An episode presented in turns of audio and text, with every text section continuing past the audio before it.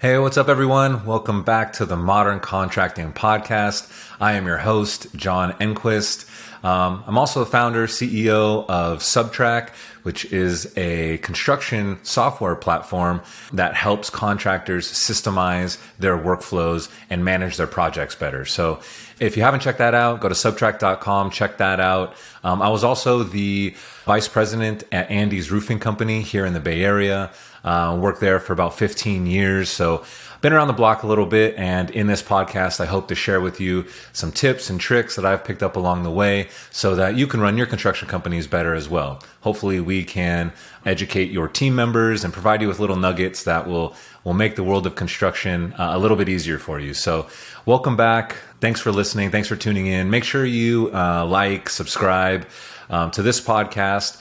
But also, if you want, you can go to LinkedIn and connect uh, with me, John Enquist, or you can connect with Subtrak on LinkedIn to make sure you stay up to date with all of these modern contracting podcast episodes, as well as any modern contracting blog content um, that we're posting. We try to post regularly once a week, uh, blog, and also a podcast. So go check that out. I think it'll be really worth your while. Um, hopefully, you'll pick a few things up every week that you can use to improve your business. Uh, I'm happy to share. So, you can also subscribe to this podcast on either Apple Podcasts or on Spotify. We're, we're pumped to have episode two kicking off right now. And for this podcast, I wanted to talk about how to navigate client relationships when projects go sideways. I do a little bit of coaching in my spare time for contractors. And recently I had a contractor uh, who couldn't sleep, uh, emailed me at about two o'clock in the morning uh, saying, "Hey, John, can you take a look at this email that I want to send back to this construction manager, um, and let me know let me know your thoughts on it." So, read the email, and it was just it, it was just not good. Um, the construction manager had complained about um, the contractor's superintendent. There were some things going on on the project that the construction manager was just really not happy with. And as these emails tend to go, it was um, a buildup of things, right? It wasn't just one thing, it was um, a whole number of things that had led to the construction manager uh, wanting to basically uh, replace the superintendent uh, on the project.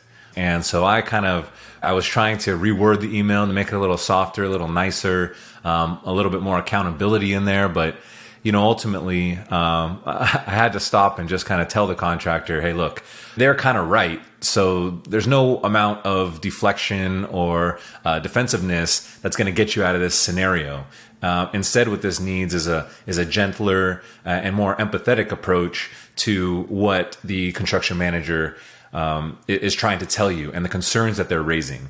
So I thought it would be a great opportunity to share with you guys uh, how I would go about navigating a situation like this.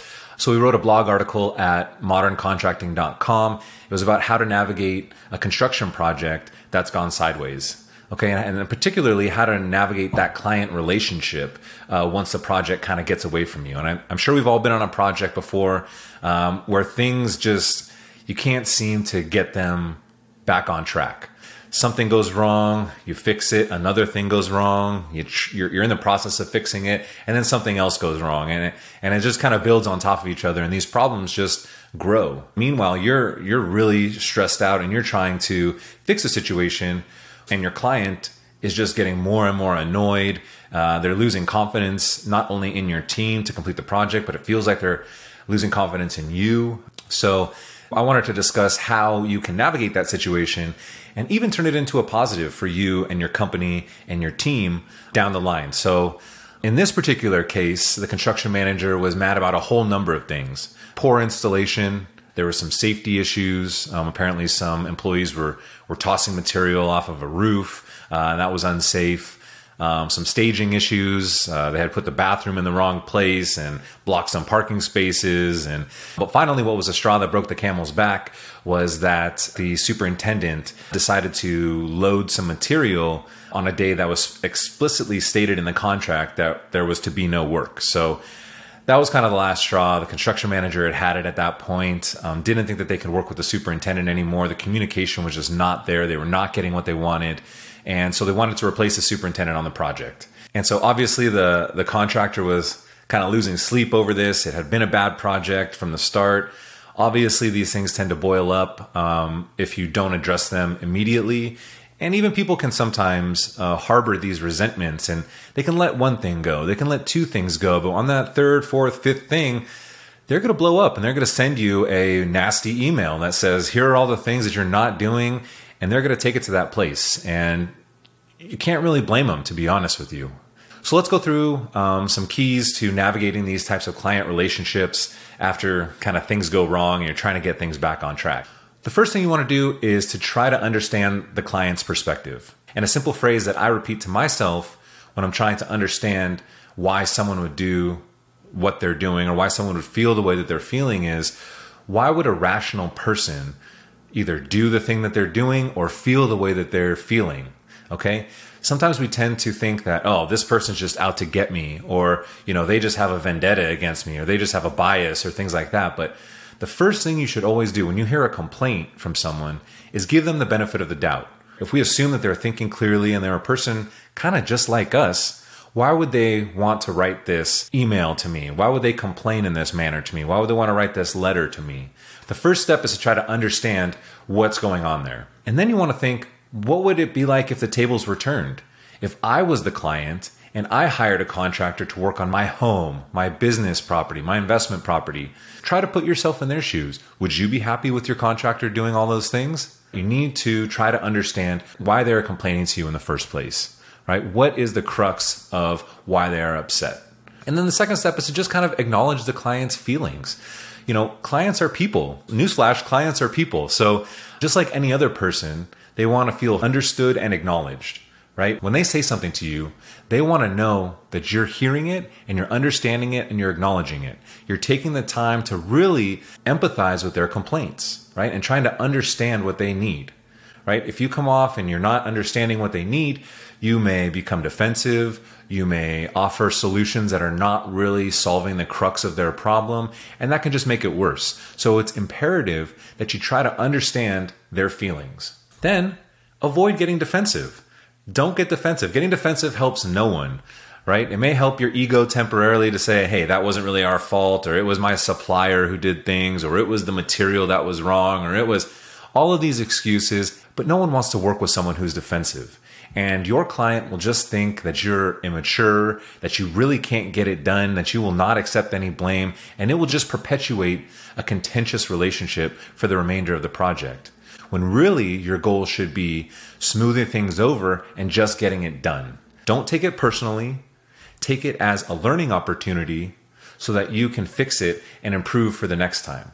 What you want is you want to view the customer's grievances as valuable feedback that you can use to improve your company, as well as an opportunity to show them that you have a commitment to quality and that you can really handle their project in a professional way. You know, and if you don't handle this situation well, you're really opening yourself up to a whole bunch of problems, right? You should kind of feel lucky that the customer is voicing their concerns to you in the first place, right? There's other avenues they could have gone to vent their frustrations. You know, you could be opening yourself up to legal consequences, uh, financial ramifications. They could go online and badmouth you. There's just a whole world of possibilities that you want to uh, nip in the bud. What you don't want is to be dragged into a lawsuit down the line. You know, it is far cheaper to fix these problems in the complaint stage than it is to wait and find out what happens when the lawyers get involved, right? So, with all that being said, we kind of developed a contractor's plan of action um, some steps that you can follow in order to make sure that you are handling yourself in a, in a professional manner uh, when you receive these types of complaints. Let's dive into what we can do to make the situation better and even improve our relationship and our company in the long run. So, step number one is allow time to cool down. Okay. That means time for you to cool down, time for them to cool down. And what you really want to do is avoid firing an email right back to them. That's the worst thing you can do, or calling them up and yelling about whatever they uh, complained about. Take some breaths. Take five minutes, take an hour. Preferably, you're waiting until the next day to write them back. When you get into work the next day, hopefully you'll have a clearer head, you'll have gotten some rest. Take some time and wait until the next day to respond to them. Okay. Second step is give them a call. A call is much more personal than responding to their email. In an email, you kind of feel like I have to match point for point what they're saying, right? And that's not really what you want to do because we don't want to make excuses for all of the things that they're complaining about, right? We want to own it. The fact is that those things happened, right? And whether it's your fault, whether it was your supplier's fault, whether it was the weather's fault, whoever's fault it was, they're not getting the product that they are paying for and that they were hoping for. So anyone can fire back at an email and it's very convenient, but it's so impersonal. And what you want to do here is you want to really convey that, you know, you're a human too and that you're listening to them and that you're understanding what they're saying and that you think it's bad also and that you're going to make sure that it never happens again. Here's a sentence that you can kind of start off your call with. Feel free to adjust it, but it gets the main point across. So that sentence is I spent some time thinking about your concerns and I want to apologize for what has happened with the project. It is unacceptable and we're going to take steps to make sure it doesn't happen again. Okay, and if you can convey that general idea to your client on this phone call, they'll be much more at ease with you. You'll have showed them that you thought about what they said, you took it to heart, you understand where they're coming from and agree with them that it's unacceptable. And here are the things that I thought about that we are going to do to make this better going forward. The next thing you want to do is after you have that kind of opening statement, you want to make sure that you are really communicating open and honestly you want to build up trust again. You've lost a great amount of trust with this client. And so, what you need to do is rebuild trust. And the best way to do that is to be transparent. You need to put special attention onto this project and to open up that communication with this client. What you want to do is provide context about the limitations that you're facing. So, as you continue on this project, if something comes up that is a challenge for you, think about whether the customer is going to be okay. Remember, put yourself in their shoes. If I was the customer, would I be okay with my contractor taking this next step? If the answer is, eh, I don't think that I would be okay with this, you need to reach out to your client and you need to communicate with them and say, hey, we're trying to continue work on the project, but this is the limitation we're facing. What do you think we should do?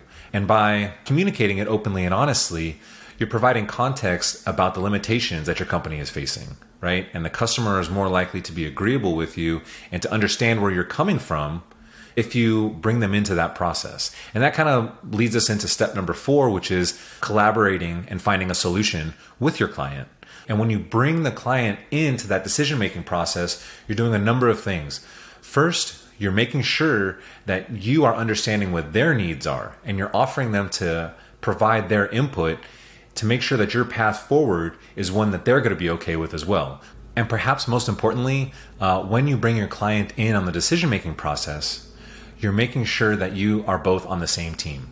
Whereas before they were complaining and you were defending, but by communicating with them what your problem is, what your limitations are from your company, you're allowing them to offer input as a teammate to get this project done. And that will really improve your relationship for the remainder of the project. Okay, so we gave them a call. We made sure that we uh, let them know that we thought about their concerns. We understand them. We agree with them. We came up and collaborated with them on the next steps that should be taken. Um, that's a great phone call. The next step after you have that great phone call is to send that follow up email, right? You want to document what was said. You want to document what next steps were discussed. And you don't really want to focus on the past, right? You don't want to worry about, oh, I need to go back and address all of these complaints one by one and, and get defensive all over again. That's not what this email is about. This email is about looking forward. Look, great, great talking with you today. Glad we could work out a solution that works for both of us. Here's what we're committed to going forward. Let me know if you have any questions. That type of, you know, that type of an email, um, be fine. Okay, and that brings us to our next step, which is that you really need to stick to those promises. Okay, this is your second chance, right? You're not going to be given a third. So you better actually put some attention onto this project and make sure that nothing else happens. So take some accountability, be proactive with this project, and make sure that all the things that you're promising them come true. Okay. The last step in this process is to learn from your mistakes and put safeguards in place to make sure these sorts of things don't happen again right? And you can do this by updating your standard operating procedures with a product like Subtrak. Um, but really, the key is to make sure that you're using this as a teaching moment for your team. Don't be afraid to let the rest of your team know what you encountered on this project. How can we prevent this going forward? Like I said, a great way to do that is to update your standard operating procedures, train your team based off of this new information. Uh, perhaps you need to put different safeguards in place um, to make sure your quality is better, your safety is better, right? Your communication is better. Whatever it is, think about that, reflect on this moment so that you can make your company better going forward. Implement all of those thoughts into your training program so that new hires and current employees alike can get the benefit of learning from this mistake. Okay, so that's about it. Um, the next time you get that angry email in your inbox, calm down a little bit, try to be empathetic and understand where the customer is coming from. Make some commitments that you think that they will um, appreciate. Um, talk with them about it. Be open. Be honest. Um, bring them into the decision making process, um, and and you will just completely turn around that that relationship if you approach it from that empathetic uh, and sincere way. Well, that's it for this week's episode of the Modern Contracting Podcast. Um, again, Modern Contracting is sponsored by Subtrak, the workflow management platform for contractors. You know, I was a contractor for 15 years and I struggled um, to keep track of things in my business. I had, a, I had a long mental to do list of all the things I needed to do every day. My employees had the same. And so I wanted a platform where we can put all of our to dos into one system and that would also help us track projects, track standard operating procedures, and really document the system that made our company what it was. So that way we could train people easier and ultimately prevent people from standing around not knowing how to do something and ultimately save a lot of money. So if you're interested in using Subtrak, go to subtrak.com, sign up today. You can become a free founding member. You get all sorts of perks like priority access, 25% off for life, extended onboarding, extended customer support. Um, you work with me, we'll get Subtrak set up working for you, we'll systemize your business together, and I, I think you'll have a lot of success with it, and it'll help you save a lot of money, help you grow and hire um, in the way that you want. So, subtrak.com, sign up today to become a free founding member. If you like the content on this podcast, you can go ahead, like, and subscribe. You can also connect with me on LinkedIn. Again, I'm John Enquist. Thank you for listening to the Modern Contracting Podcast. And until next time, happy contracting.